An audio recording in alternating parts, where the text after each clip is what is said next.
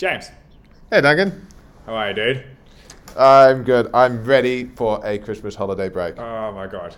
Sometimes you kind of get to the end and you burst through, and other times you just fall over the finish line. And I feel very much like the latter. it's just like, it's just like ugh. you know, Oh, it's, it's yeah. too much. This this month has been too much socializing, etc., etc. Just I just, need, I just need to stop. Yeah. Uh, I, I feel you. So, so Duncan, did you hear about the cannibal who ate a charismatic leader? No. He threw up his hands. That's pretty good. That's pretty good. I'll, I'll give you that. all right, all right. Um, James and I uh, have a podcast called Cloud Streaks, which is where we talk about a topic. And today's topic is the common elements of charisma, um, which is a bit of a flow on from the last one. And so, my first question I thought for you, James, is do you think you're charismatic? Oh, that's a good question. So, in terms of, I, I think there's two parts here. Do I think I exhibit some of or any of the traits that are typically considered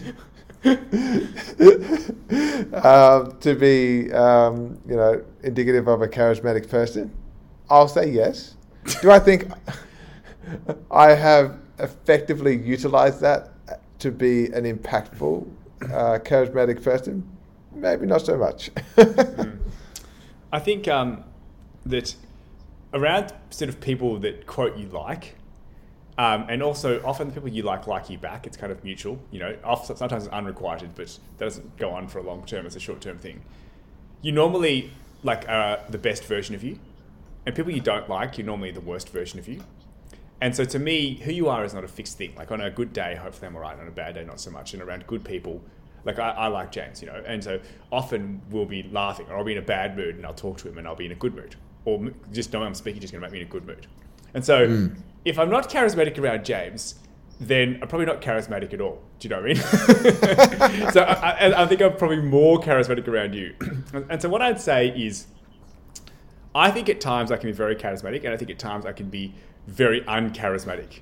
You can use whatever you know word you want for uncharismatic. Um, and so I think I've got great diversity. not, not necessarily diversity in how I'm charismatic, but from being zero, negative 100% charismatic to 0% charismatic to maybe 75% charismatic. Um, and all else equal, like if you're enjoying it, normally others are enjoying it too. And if you're not enjoying it, normally others aren't. And so I think that's one of the core things. Charisma is enjoyable. And one of the core aspects is you're enjoying it. I'm sure you could fake it, but I don't think you can fake it long term, you know, or in a kind of like, uh, you know, authentic fashion. It might be authentic short term, but it's hard to fake it long term. So, to me, enjoying it, you know, is that is that a key thing, James? Well, okay, so I, I want to go back and unpack a couple of things you said there because you, you, you, you said something really interesting that got my attention, which was so um, let's just borderline assume everyone has friends. So uh, if you don't have any friends, I'm terribly sorry. Um, what I'm what I'm about to say only applies to people um, that have some social life. And Yeah. the point I'm making is that you said that if you're not charismatic around me, then perhaps you're not charismatic at all. But I think that when we are with our friends, we are charismatic because by definition, we're enjoying each other's company. And I think we ex- exude certain behaviors or characteristics mm. that is alluring in that moment. So, mm. and then you will say, like, well, maybe I'm charismatic with my friend, but not so much with other people. So maybe the idea of charisma, first of all, if you have mm. friends, you actually have charisma. You have the, the, the, the well, no, no, no, no, sorry. I should say that again. If you have friends, you have the the means for being charismatic. But to be charismatic, um, to be charismatic means that you can be the same way in front of your friends in front of complete strangers. That makes sense? Well, there's different sort of things. So I think um, all else equal, with my friends, I laugh much more than with people who are strangers, right? Um, and so part of this is just an ability to laugh. Like I would say, humor, but humor is not necessarily the thing. It's it's also being in a in a good like because you can be in a laughing mood and a not laughing mood. Do you know what I mean? And charisma is being able to be, in some respects, to me, in a mood to be able to laugh and to help others get into that mood. Yeah. Part of the way to do Yeah. that is to say something humorous, as an example, but that's not the only Yeah. Way. Like hmm. it, it might be like I don't know, we've got extraordinary time pressure for this thing that's due, to, you know, later today, and someone's saying some idiotic joke that at Friday night at a pub, I might be like, that's pretty bloody funny, but I'm like, mate, like you know, we've got to get some stuff done. Like get your get your head in the game. You know what are you doing? Uh, and so, to me, um, this is a really interesting point. Um, charisma, I suppose, perhaps by this term, is something you can you can effectively turn on. Just like I don't know, you, you can cultivate your ability for maths, or you can cultivate your ability to shoot a basketball. Um, I think you can cultivate your ability for charisma. I think you can cultivate your ability for humor, and humor and charisma are not the same to me. Um, And not just that. So they say meditation. One definition of meditation is practicing calm. So when you concentrate on your breath, sort of more traditional version of meditation, ultimately you're letting go of any thoughts and emotions if you can do it successfully. And when you've let go of thoughts and emotions, what you're left with is calm. And if you practice your calm muscles, when the seas get rough, you can bring them out instead of getting stuck in your emotions and thoughts. You can let go of them and take some perspective. And so charisma is kind of the same. Can you turn on charisma? So maybe the definition of charisma is not can I be charismatic at some point ever. It's can I be charismatic when I want to be. So for me, I think one of the um, the, the, the, the key elements is context. So in in what context am I being in such a way that would uh, elicit this charismatic energy? And I'm not saying it necessarily has to be a, a serious one versus a uh, a jovial one. Like you can be, you know, very charismatic in a solemn uh, situation um, if you had the right context in terms of the way you were behaving. Um, but I do think it, it's, it's really interesting in terms of okay, so um, the context for Duncan and I right now is that we have a relationship that's been built on for the last 37 odd years, maybe not that much, uh, 35, let's say. So there's we've 33. already 33. There you go. So we've already like um, established that rapport, that um, you know whether it is that res- mutual respect and also that sense of enjoying each other's company, that we can like bring down any type of barrier around my particular behavior being one that's you know enigmatic but it's a lot harder to do that in front of either workplace people or just anyone else in general that I haven't gone through the same process of establishing that relationship first. And so I think having the skills of a charismatic individual means you can break through that process a lot more quickly and easily than in what it would typically take for you to build a friendship. So maybe like a charismatic person is like what do you? What, it's like a um, you know friend on demand or something. Like friend as a service. There's other But- friends on demand, which might have a slightly different connotation. uh, or friends as a service. Uh, yeah, let's that elsewhere. I think that's But maybe friends that's- with maybe that's a good benefit. point. So, like, um, high class uh, escorts, shall we say, and I have never used one, but I've watched like, documentary stuff of them. They basically Speaking for a friend. say that um, they kind of want to make that person feel special. Do you I mean? And they want to make them feel like they're in love with them or something like that. Do you know what I mean? Um, and that's a certain type of charisma, right? And I certainly don't want people at work to feel like I'm in love with them from a romantic sense, um, but interested uh, in them. Do you know what I mean? And so, uh, you know, at work, I think that at times I can be very charismatic. Uh, I also think at times I can be very terse, for better or worse. Um, and I think with new people, um, you, could, you go get your kind of like introductory or sort of like getting to know you coffee slash lunch or whatever. And in some respects, it's almost like a stand up routine. I'm not saying this is a comedy thing, but like you're kind of giving them your background and a bit of background on the company and talking about some things. And you know, there are some sort of anecdotes or jokes that are going to land, you know, like just that work well. Um, because just like a stand-up comedy routine, I don't know how many times they've done it before they do their Netflix special. Like I'm just making up a number, hundred times. Like I've done hundred of these, right? And eighty percent of it is the same, right? Um, Yeah. And if I was bad at it now, after a hundred versions of it, that's not good, you know. And, and at the end of it, I want to get to know them. I want to understand them more. I hopefully want to have started a relationship with them. I say the relationships are the infrastructure upon which communication occurs, and businesses are built on communication. So if you do not have a relationship, you don't have to be best friends, but you should be better than best. You should be friendly. And so it's kind of like um, getting past go is huge. Um, the, I suppose the question then is like, well, with strangers in a very similar context, like, okay, you're starting new at work. I'm the sort of co-founders, co-CEO. Uh, you know, they're trying, I suppose, to be nice to me or whatever. But that's really different to meeting some random out at the pub or whatever. You know, where, where there's no context, and being able to be charismatic. So it's, it's like, okay, a- startup comedian is, is very charismatic in their show, but some of them aren't everyday life in conversations. It's only in that practice space. So maybe charisma is about being able to be charismatic in many, many different circumstances. But what percentage of circumstances can you be charismatic in? Mm. Mm.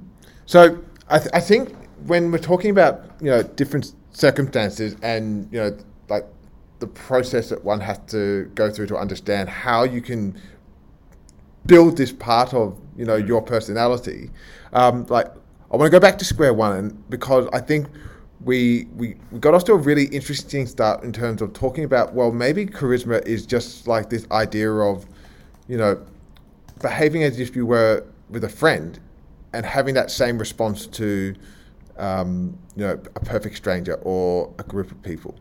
So when I when I try to understand, okay, first thing is what what is the general definition of charisma, right? So some things I've found is it's considered to be a trait, usually including extreme charm and magnetic quality of personality. A, another another version of this is there's two basic pillars. One is you have influence, and the other is affability. So I just thought maybe it would be really good to go like, okay, so what did it mean to be influential? What did it mean to be affable? And so this goes back to your point, Duncan. Is like this is something that you've crafted, you know, a hundred times. Like, and after a hundred times you haven't done it, then maybe stand-up comedy is not for you. But how do we build this? It, um, but the first step is by understanding what it is that we're building, right? And so I think, like for me, when it comes to things like under the realm of influence, it goes back to what we were talking last week around competence and confidence. And if you develop yourself in terms of your own area of expertise or whatever it is that you're, um, you know, applying yourself to or your craft, you build this this dualistic consideration around. Well, you get better at it and you're more confident at, it, and then that like bleeds over into how other people receive you. If that makes sense. I think um, maybe this is like a, another good way of doing it because there's char- charisma in different circumstance, uh, charisma. God, I can't even say it. Like, um, if you're at work, as an example, I think you know ideally you want to be charismatic in all circumstances. Why wouldn't you, right? But at work, a huge amount of it is based on competency, right? Like, if you're not doing a good job, I, I don't care how affable somebody is. I'm like out. You know, uh, you know the whole Netflix thing. We're a team, not a family, and we are here to do the best job for whatever the goal of the company is. Yeah. And if you're helping with that team, awesome. And if you're not, like in a family, I don't think you should kick people out. That's one of the definitions of family: unconditional love. Yeah. But in a company, if you're not, you know, lifting, then out, right?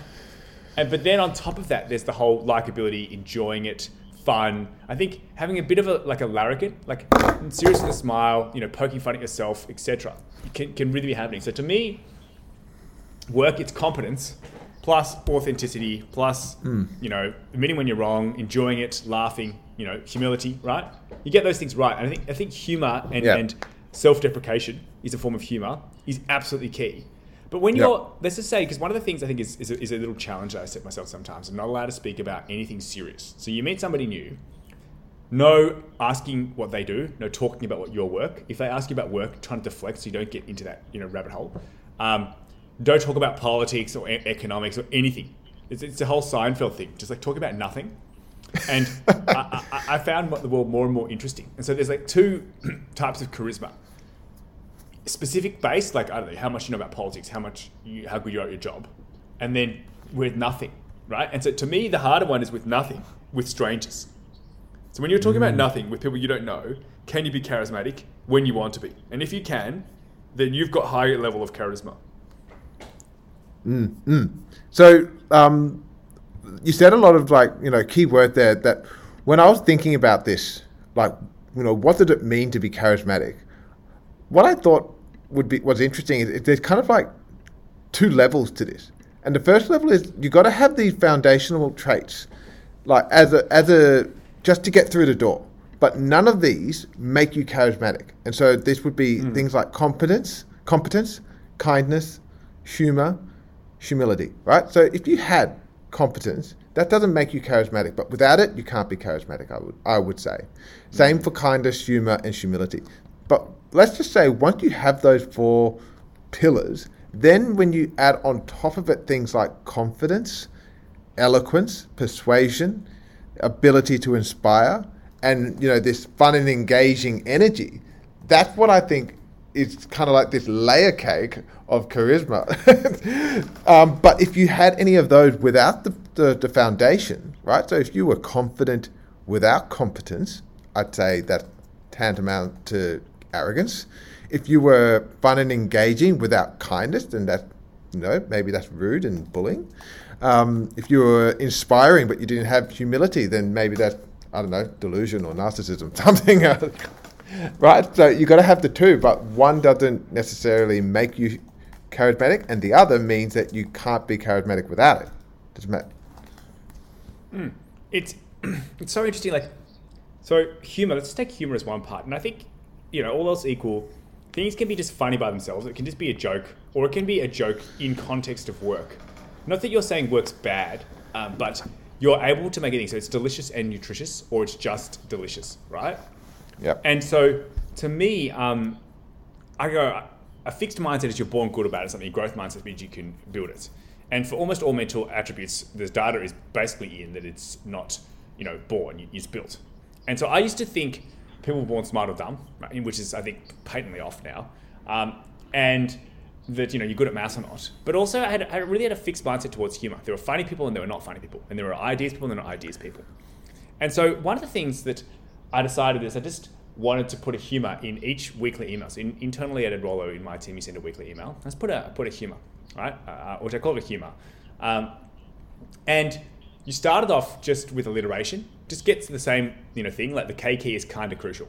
So someone at work lost their K key on their computer, and I sent this to one of the um, people in the sort of you know, office admin side. I'm like, the K key is kind of crucial.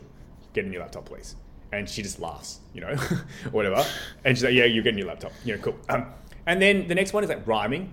So, you know, then the next one is pointing out the absurd. Like, you know, we should be doing a really good job here or whatever. And then you point out how doing the worst job possible sometimes means you can actually do a good job. And it's like, what? And so uh, basically, I've gone from one strategy, which is just alliteration, to like seven or eight strategies now.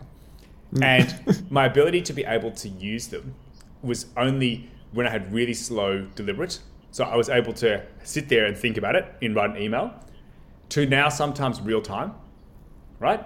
Whereas you know you don't you don't even you know, it's, it's mid conversation. You know you don't. So to me, I suppose I've gone from a total novice at humor four or five years ago, or at least I think. Whereas now I would say I make like I'm making up a number, ten humors a day, and I used to make zero humors a day, right?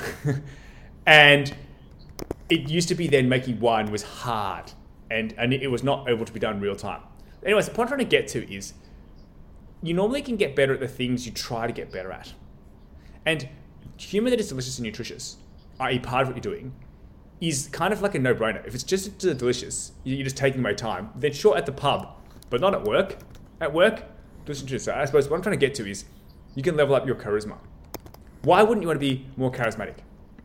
And if so, it's as important as getting better Excel skills or something if you're, you know, in, you know, whatever, a business, you know, a- analyst type role.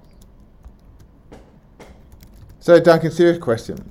When you say the K is kind of crucial, did you spell crucial with a K?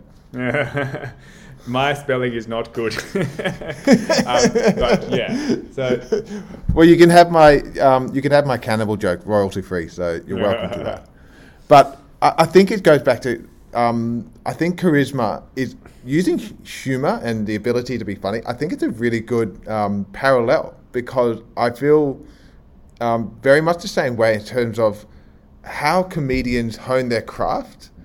Um, I think can be approached in a very similar way to how someone can work on their charisma.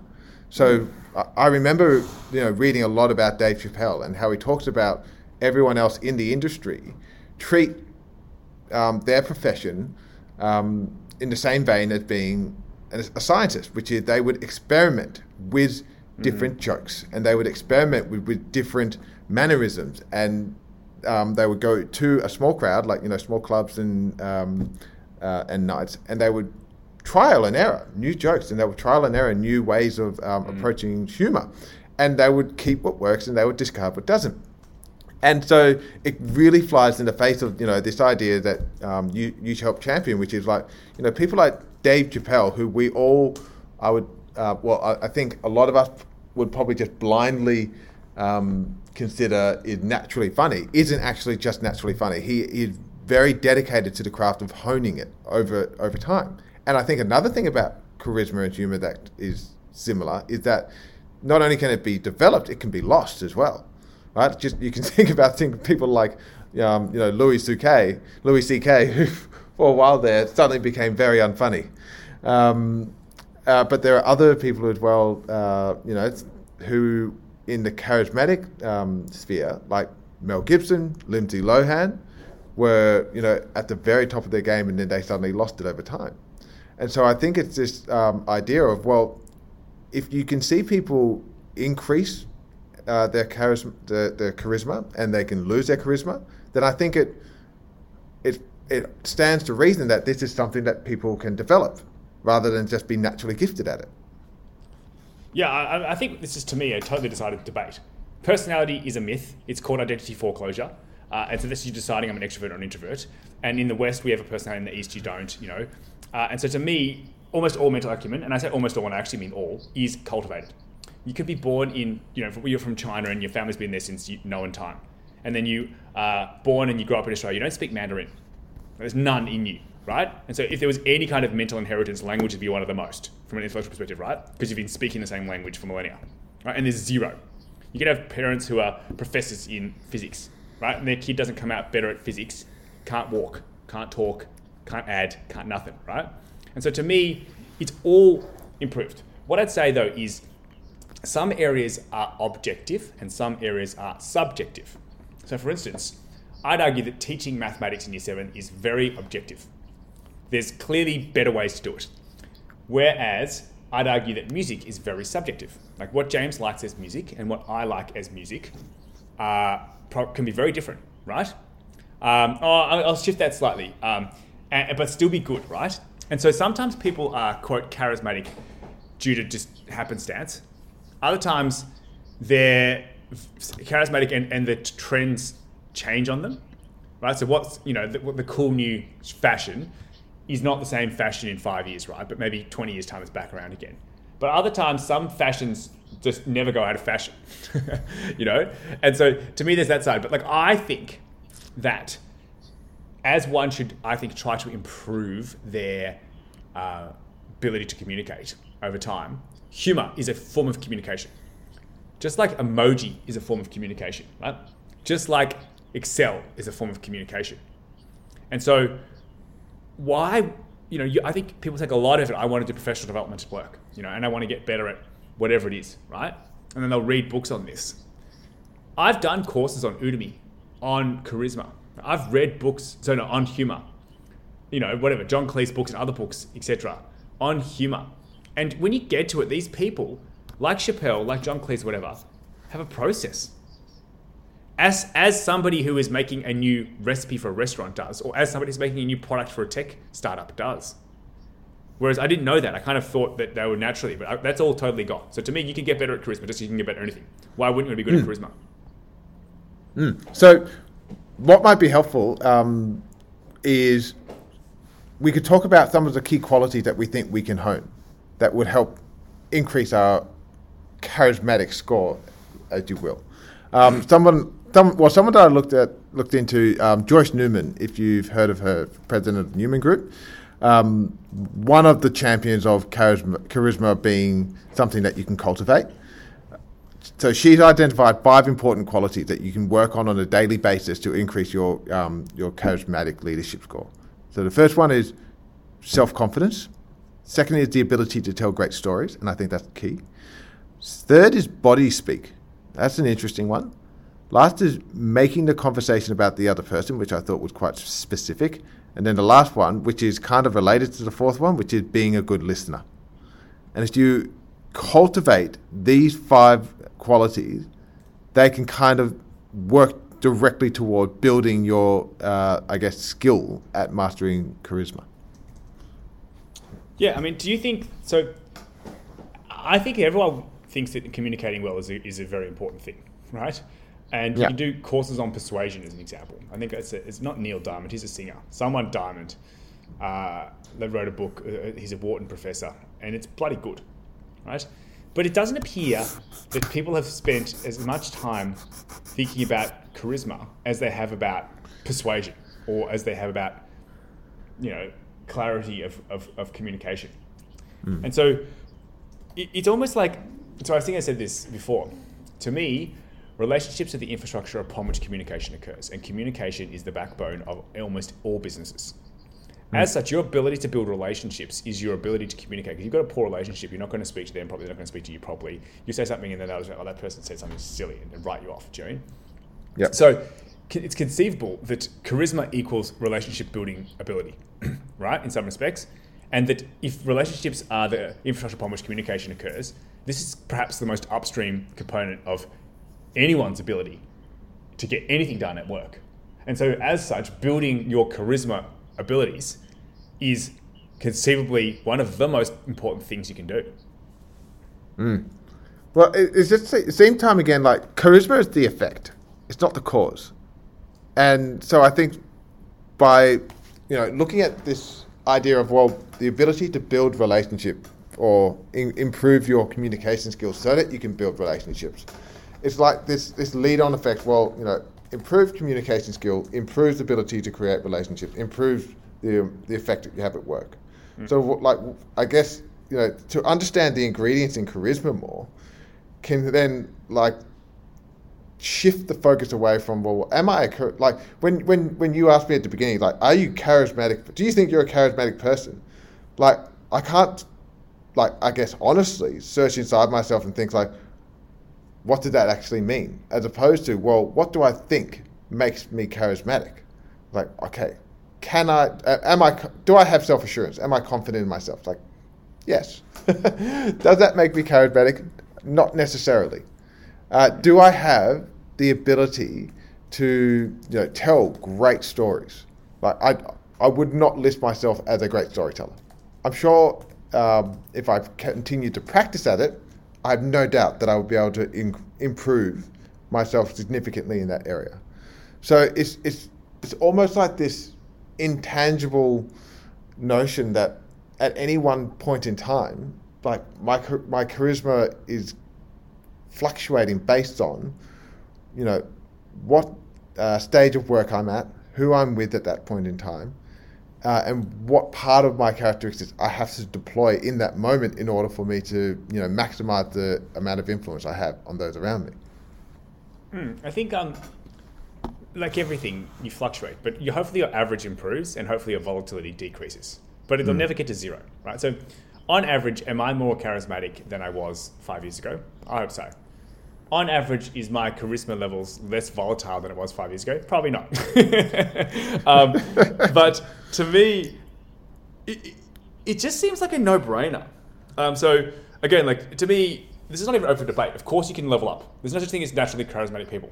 There's no such thing as naturally people that do maths, right? Um, so why wouldn't one like I, I, this is what I'm before? Not just wouldn't you want to improve it? Of course you do. Not just that. Is it one of the most important things to improve at for both work and non-work spheres? Um, is it one of the most upstream things? And so, like writing, maybe this is the thing. Like I, I, I forgot. I stopped doing this, uh, but like, you know, I, my family WhatsApp group or something. Just once a week, write a joke. You know, I write one for work, but I should write one in the non-work sphere. It's just joke, joke of the week, joke of the week, and it goes from being hard and bad to easy and good. That's my normal trajectory. So a, a novice can do something it's hard to do and the quality's bad, and a master can do something it's easy to do and the quality's good, right? Hmm. And you don't start good and easy at anything, in my opinion.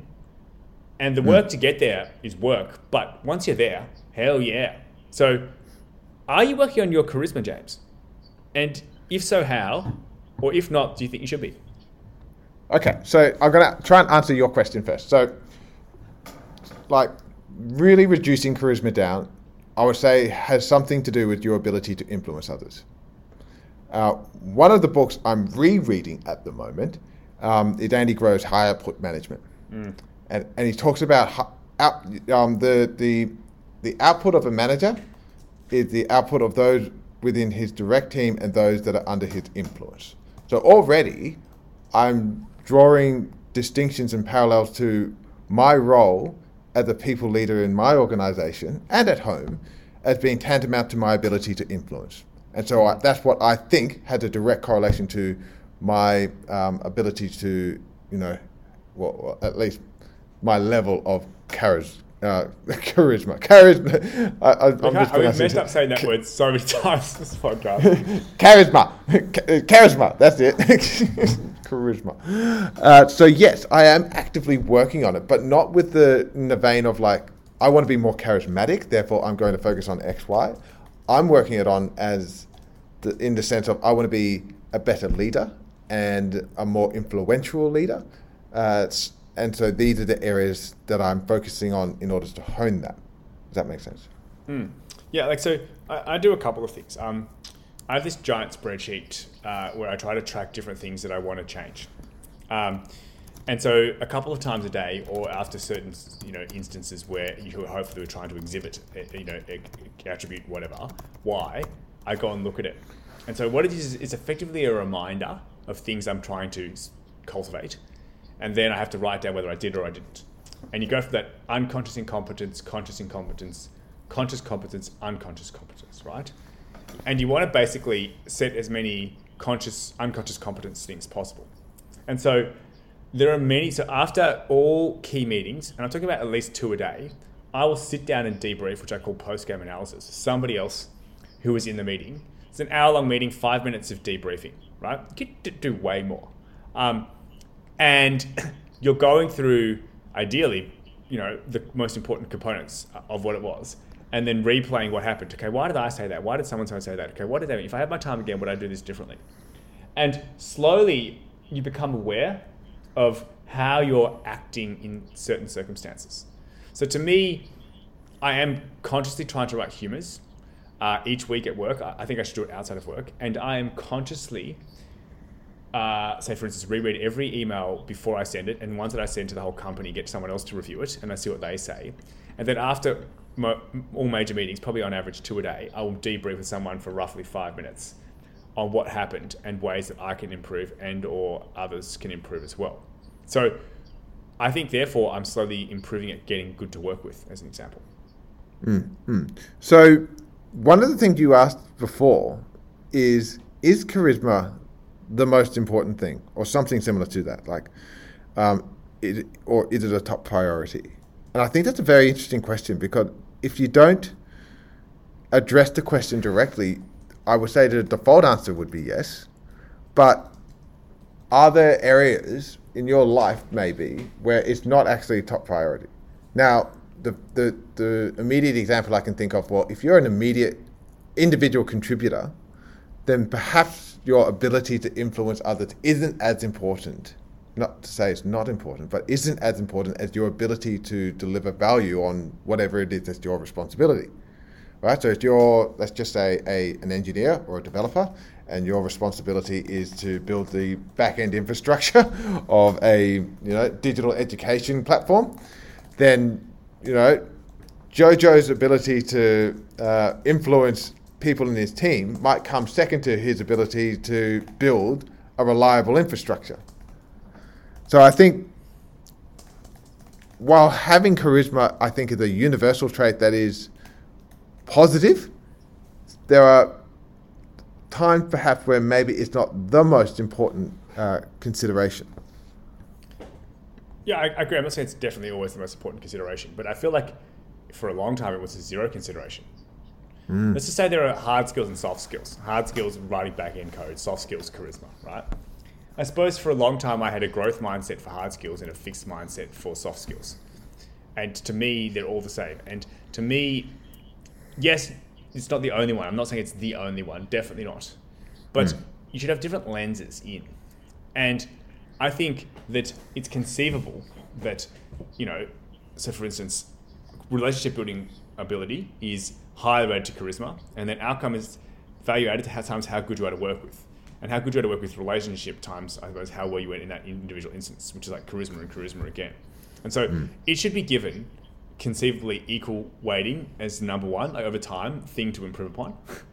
you know, there are courses and courses and courses on how to be a back end engineer. And there are courses and courses and courses on people management, right?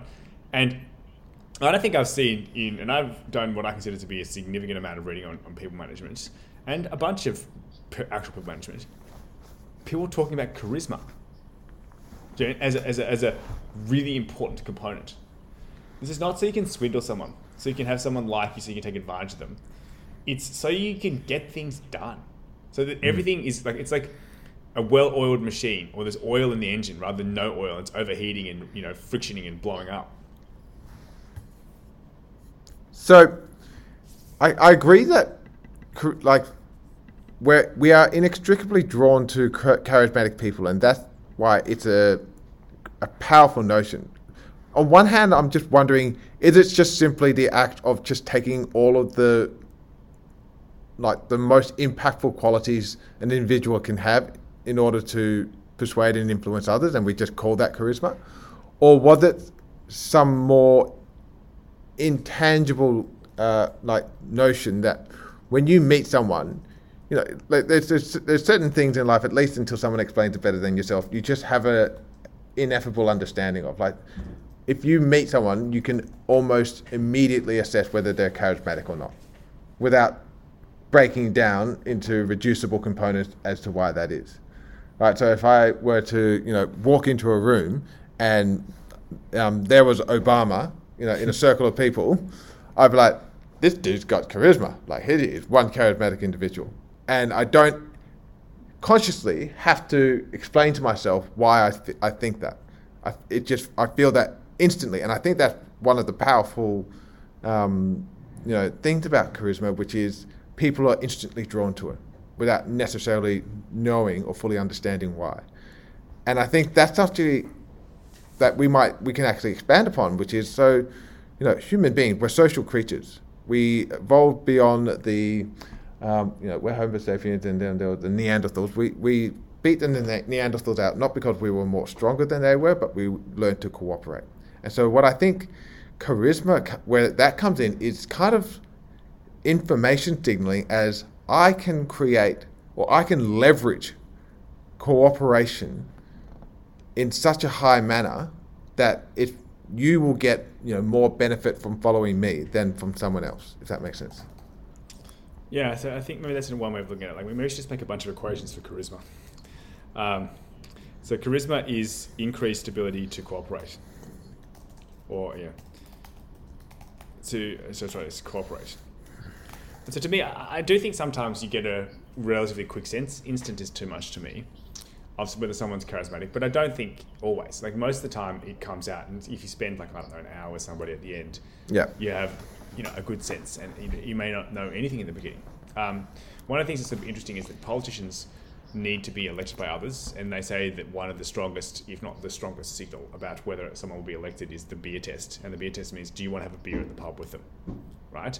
Not about whether their policies are good or whether you think they're very very good, you know, at getting things done. It's just do you want to have a beer with them, which is charisma, right? And so politicians effectively have to, or don't have to, but practice charisma as like perhaps the most important thing. Whereas a back end web developer, it's coding as the most important thing. Jane, and a charisma is still important for a back end web developer because you need to discuss with others, etc. But probably less important than it is as a politician. And so they're, you know, whatever, um, shaking hands all day, kissing babies, you know, politicians, and they learn to turn it on, and to, you know, they get out of the bus and they go and they do all the things, um, and so they've been working on charisma for decades. Some of them, you know, some of them not so much, whatever. But to me, it, it's crucial. So I thought if you like, charisma is what you want. It's ability to persuade and influence others plus likability. Right? Ability is ability to cooperate. Um, charisma is I wish I this like ability, you know, authenticity, um, humbleness, humor, uh, insight. You know, there's, there's many, many, many things. Um, and it's just it's just like a whole avenue, and it's a nice lens. Like one lens is oh, you want to be good at your job, the hard skills. Another lens is I want to be charismatic. you know, ability to build relationships, to get things done. You know, yeah. Yeah, I've got a new one. So it's what charisma is the ability to increase output through willing participation. Mm. So why why we have I think placed a lot of value on charisma is that if you have two individuals, let's just say you've got Bob Hawke and John Howard, hmm. you would you would probably be forgiven for thinking that in a room full of new people, someone like a Bob Hawke could create a far, well, not a far, a, a higher output of, you know, whatever, you know, let's just say they were all tasked to build a boat. And if you were, well, you've heard to say, no, keep going. right? Uh, yeah, I just wasn't expecting you to say that, but keep going. But I would want Bob Hawke to lead a group in building a boat than John Howard. And I would probably posit that John Howard would know a lot more about the engineering of, you know, constructing a vessel than Bob Hawke. But I think someone like Bob Hawke would be able to get more out of each individual in compelling them to build the boat instead. And so this idea about, well, it's infectious, right? So it's not just about this is a really, really likable person and I just want to be around them. It's like, no, this person can actually instill greater, um, you know, proficiency in those around them because of their charisma, because of their ability to inspire, because of their ability to persuade. And I think that's why it's we place such a high value on it. Because if you were charismatic but you were, um, you know, damaging to those around you, I don't think you would maintain that status for very long.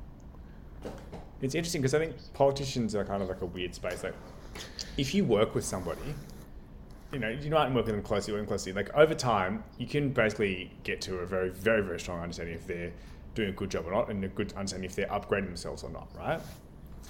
And so, to me, a, a, in a work context, competency is going to be a humongous component of this. And so, people that just get GSD, you know, are awesome, right? But with a politician, like I think I pay probably like top ten percent attention of people, like the amount of time I spent paying attention to what the politicians doing. I still have absolutely no idea how good whatever Josh Frydenberg in Australia as the treasurer actually is. And, you know, I don't know, Nancy Pelosi. Like I've heard her speak a few times and look at her policies, but I have absolutely no idea. Like 1% the understanding of people that I work with, you know? Um, and what I do have a much better understanding of for those, whatever, Nancy Pelosi and Josh Frydenberg, is quote charisma, right? And so mm. when competency is hard to assess, charisma as a large, larger portion of what you do in determining whether or not you want to vote for somebody, right? And, yeah. and, I suppose the same thing with friends, because with friends, competency in terms of like know, your output at work is presumably much, much, much lower. And so it's much more just having a laugh, talking. So it's it's likability. So maybe that's the thing. So, so there's a continuum of like how much it is knowing your work ability, and then as such, if you're very good at your job, I think you're far more charismatic because you've got insight. insight well, there's a lot to mm. there's a lot to be said about competency and friendship. So it's not necessarily like your ability. To, it's not like your ability to output, you know, um, you know, friendship tokens or something. But there are things like, you know, are you trustworthy? Are you, you know, diligent and respectful? Like, you know, if we say we're going to catch up, you know, on Saturday, you know, you'll keep to your word and be there, as opposed to just like, oh yeah, I slept in, sorry, right? I think, I think competence goes across, um, you know, all, you know, facets of relationships. It just has a different meaning.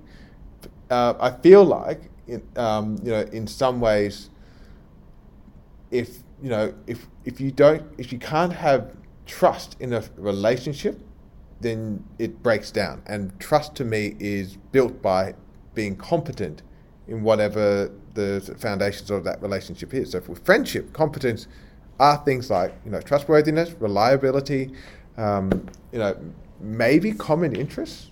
That might be a form of competence. I'm not sure, mm. but I but I do think it, it, it's embedded in all of those areas. Now I do also have the the the, the devil's advocate view, which is competence doesn't necessarily have to be a prerequisite for charisma. It just has to be the the the what is it? The illusion of competence, like certain politicians. Yeah. You right? So you can, and, and it's it's similar to what you said earlier, which I, I find myself agreeing with, which is you can't immediately determine if someone is competent, but it might take you a short while to make a decision. Now that person who has a short time to you know extend their um, you know competence rating to you could do it through a genuine or a deceitful way.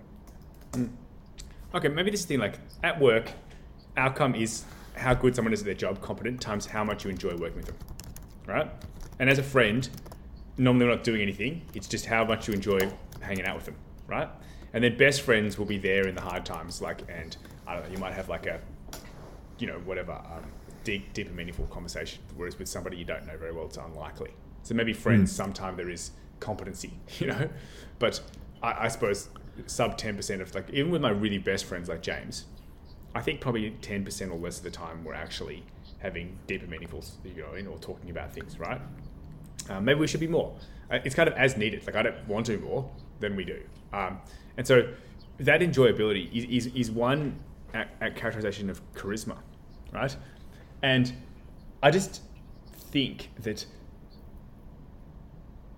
I, I just don't think that I've worked on on charisma anywhere near to the extent that I've worked on trying to be competent at my job. I'm talking one single digit percentages of the same effort, right? And I'm not saying it's the most important thing, but it feels like it should be more than single digit percentage or 1%. I was going to say 1%, but it's probably more than 1%. It's like 3% or something, right? Um, and, so to me, it's like, yeah, um, why, why shouldn't you be? And so they say, oh yeah, we need to teach kids about creativity at school. We we need to teach kids about cooperation. Um, this is some of the 21st century skills, you know. Well, why don't we teach them about charisma, you know, as well? And it's like, you know, they say social emotional learning, and it's like, you know, self awareness, etc. And it's like, well, how about ability to, you know, you had down there, listen well, you know, ability to have, you know, humor. Like humor can be taught. Like there should be a, a friggin' subject. Like English is writing essays in Australia so much. There should be a section. Like they made me write poems. They never once made me try to do a humor. They gave me strategies on how to write a poem. You know, I, I don't know why. It just feels off. Hmm. Well, I think it's in a similar vein of so I. I don't know if you. First of all, it might be that you feeling that you put too little focus on charisma is potentially there being a very very high overlap. I would argue of cultivating your leadership skills with cultivating your charismatic skills. Right? Like if you go back to some of the things that we listed out before, like competence, kindness, humor, humility, confidence, eloquence, persuasion, inspiration, um, being fun and engaging, I would say all of those could fit under the leadership bucket. And you know, you might you might not necessarily be focusing on all of them, but if you want to be a great leader, I would say that has a very strong correlation to wanting to be a highly charismatic individual. Now, I'm not saying you need to be charismatic to be a great leader, but I, I guess I am saying that all great leaders have some elements of the attributes required to be charismatic without necessarily it going all the way and making you a charismatic person. And it goes the other way too. Like maybe Dave Chappelle isn't the, like I'm. I'm just using him as an example here, Like um, because Yeah.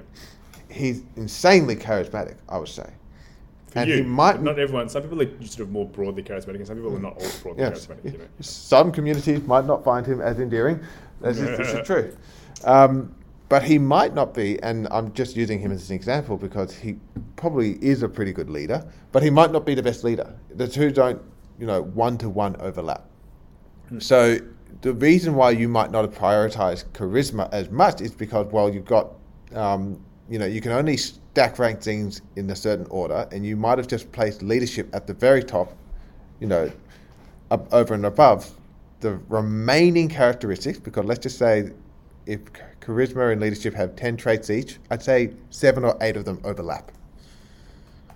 Mm, and so you should, I- I'd say. So go on to finish. yeah, and so you've just left those other three outside of which because you focus more on your leadership skills than your charismatic skills. Yeah, so I'd say that you might have like, okay, you want to be good at your job, that's one section. You want to hmm. figure out how to be a people manager, that's another section. You want to figure out leadership, that's another section. And I think Yep. a, a lot of people, and let's just say that they're all separate, there's like no overlap. And I know there's some, but this, I can say there's no overlap now. I think people in, in their work life have probably concentrated, well, you know, you start off as a junior burg and mainly doing your work because you're not managing anybody, right? And then you Yeah. sort of get promoted a little bit and you've got like, you know, two people you're managing whatever. And then when you're managing managers, it's more about leadership than it is people management. Do you know what I mean? Uh, and so to me, I haven't seen charisma as one of those things that I should be focusing on. So maybe it's good at job, people management, leadership, charisma, if there's some stack, right? and that, yes, that, you know, there's overlap, but I also don't think, you know, I'm talking about the bits that haven't been in there. So for instance, humor. For instance, a way to show authentic humbleness that's not weakness but is strength you know? Um, and so you know that whole Brené Brown um, vulnerability is not a sign of weakness it's a sign of self-awareness. But it doesn't mean that you can't do it in a way that has others uh, lose confidence in you. So you can show vulnerability in a way that increases confidence in a way that decreases confidence of you. Do you know I mean? and so to me I think that charisma could have set traits that, yes, some of them might fall into leadership, but it's just a separate traits that you've never worked upon before, right? And that just like the traits for people management, like how do you give feedback in a positive way, not a negative way? So if you look at, for instance, the studies from research, feedback is one of the things which is done the best and the worst. So the average is kind of mm. meh.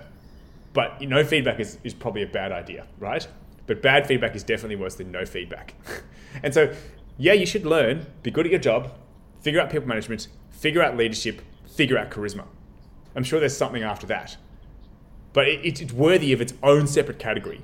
And it's, it's like, yeah, okay, this, the next two years, number one goal of leveling myself up is charisma. And the other stuff hmm. I'll do a bit of, but they're not number one goal.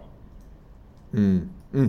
So, I mean, there, in, in, in, in some circles, there are, you know, thoughts on as you move through your career, just because you become, you know, Peter principles, just because you become highly proficient at your current level, doesn't necessarily mean you're going to be able to operate at a similar level of proficiency in the next level.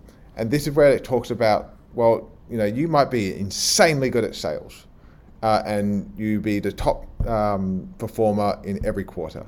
But then they say, well, you know, you know, Duncan's an incredibly good salesperson. Let's promote him to manager. And then when he goes to that level, suddenly he struggles because he's no longer doing what he has focused solely on, which is you know honing his craft in sales. He's now a people manager, and so he has to shift that context. Um, and so, so one school of thought is that you don't necessarily have to you know increase uh, or like level up your career by going through you know individual contribution, people management, and then manager management and leadership or whatnot. You can go down the the, the subject matter expert route, and I think the same thing can go for charisma. Like just because necessarily you go up the, the manager and the leader route, I think some people feel like, are we going to then try and shoehorn everyone into being more charismatic? Or are we going to identify what are the traits that make a great leader? Because some, you know, just like how some people like math, other people might like music. Some people might like to lead, um, you know, purely by example, purely by application, purely by um, empathy, whereas others might want to lead more through competence, humor, um, and you know, levity. But it's not or, it's and. You should have all of them. Every single tool in your repertoire. It's ridiculous. Yeah. So to me, But you, but that sounds absolutist. That sounds like no, but you're they can be absolute about not being absolute. Like I only want to have half the tools. No, I want to have as many tools as possible. So, Mm-hmm. You know, there are certain things that you shouldn't necessarily be. But like to me, the best leaders I think are the ones with the most diversity, the most adaptable, uh, Mm-hmm. and that there are areas that I have spent huge amounts of time cultivating, and areas in charisma that I spent none. And it doesn't make sense to me. In some respects, you, you could argue that charisma is everything underneath it good at job, people management, and leadership. Not all of it, you know, but, you know, that it, it has influence into them. And so to me, being able to, for instance, laugh, to be able to be likable, you know, to be able to, are not things that Yeah. I think are going to serve one, you know, at any disservice to try to spend time leveling up in. Yeah, but okay. So, I mean, the uh, really choosing a meaty topic at the end of our hour, but the grass is green where you water it. What I guess I'm tr- I'm trying to posit is what if you just want to water certain plants, and that's that's what you really want to hone. You really want to be a great storyteller. Like you know, let, let's maybe for the sake of argument agree that there are the fundamentals you got to have. You got to have competence. You got to be kind. You got to have humility. Let's just say those are foundational elements. Now you can branch off, and maybe someone might want to branch off more into the jovial, um, uh, the the more larrikin type um, direction, and other people might want to, you know, be more. I don't like the word serious because then there's there's no room for for lightness and fun. But I, I'm trying to come up with a, a, a contrast to say, you know, I like, I feel more comfortable. I enjoy this particular style more than that one, as opposed to just saying, look, you need to do all the styles. You need to learn all the things. I'm going to disagree. like, I'm not, I'm not saying you shouldn't get at this, but like, it, it, to me, it's like I'm only eating Japanese food for the rest of my life. I'm, I'm never having Italian. I'm never having Mexican. I'm never having Thai food. Whatever. Like, no. I, I think to me, I'm not saying that you shouldn't get to be level 10 in others, but you don't probably want to be level zero in in you know everything except one level where you're level 100. You know, so to me, Yeah. 10 areas where you've got some level three, four, five is much better than only one area. And so to me, I, I, don't, I don't know why you would want to optimize that way. All right, Yeah. let's head to summary time because I am tired AF. I had my third jab last night. It's killing me. Um, I think I've sort of said this. Like, um, charisma, there, there are no areas that I'm aware of that you're born mentally good at something. That does not mean you have biological differences, for instance, different serotonin levels to somebody else, right? Um, and that also there are areas, if you're ASD or something, it's going to be hard ASD, it's going to be harder than certain areas or your whatever, Down syndrome, etc. So to me, um, it, charisma feels like something that is a first class citizen in areas that you want to consider le- leveling up in. Uh, and it's not an area that I believe has been given first class citizen level of effort. Have I thought about being good at my job, about analysis, about you know writing board docs? Yes. Have I thought about people management? Yes. Have I thought about leadership? Yes. Have I thought about charisma in the same way, in the same care? No. And that doesn't that does not sound like a good allocation of time. Uh, I, I, I've you know writing humors for my weekly emails is fun, is humorous. It makes me smile. You know, it's gone from them being hard to do and I would say the quality bad to being relatively easy to do and the quality much better. Um, I think you can go from not being charismatic and it being very hard to have any kind of charisma to, to it being almost the default, you know, the unconscious competence level. And so I think it's worth working to get to that. Why not? Hmm. Okay, so topic of charisma and talking about what it is that we think. Like, I thought we got somewhere really interesting in the beginning, which is so imagine how you are around your friends, and then having that same ability or that same energy in front of perfect, complete strangers, and being able to get the same. Uh, result or feedback from your friends as you would with others. And I think that's kind of what it means to tap into your charismatic tendencies. So, looking at what are the foundational elements, you know, I think for me, there's competence, there's kindness, and there's humility, maybe a bit of humor. And then build on building on top of those four things would be the considerations around well now you need to have confidence or you you would ideally have something in the realm of confidence eloquence so that's really good storytelling persuasion the ability to inspire and being really fun and engaging and if you have all of those together that to me is what signifies someone with a lot of um, charisma i see a strong overlap between charisma and great leadership skills. You know, reading things like High Output Management um, tells me a lot about the ability to influence others. Um, has a strong correlation to the the output of a charismatic individual, which is to inspire greater things from individuals around them than they otherwise would have been able to produce themselves. Uh, charisma, like like comedy, is not naturally God-given gift, naturally born, uh, but Nothing something is- that can be, To, to say but something that. is- yeah, Well, to me silly. well, you, well, you also gave um, exceptions such as biological markers, etc., etc. So I'm just making sure Yeah, I'm yeah, being cool, cool, cool. specific. But I think just Ba- changing the mindset to being that, that, that almost all Also- things. Yeah. are- also, are also focusing on uh, the thing that we spoke about in the last hour. So that's what I'm trying to summarize and use humor because we talked about humor as a comparative, um, um, you know, approach. And so, I think for anyone that wants to be thought of as more charismatic, or anyone that wants to have more charisma, uh, were they to approach it in the same way as someone like Louis C.K. or um, Dave Chappelle, uh, it's I believe completely within their within anyone's ability to cultivate through building things such as their uh, self assurance and confidence, through in- increasing their ability to tell good stories, through being more aware of their body language, their empathy levels, uh, and their listening skills, and all of that um, you know wound up together makes for a much more you know engaging and charismatic individual. That- Cool. All right. Well, I think this was interesting. Uh, let's just to it. Uh, I will speak to you over the break, James, uh, and hope everyone has a good end of the year. You too, Duncan. Have a very Merry Christmas and hope you have a well deserved break and that you switch off and do some, you know, stand up comedy. Cool. All right. Bye.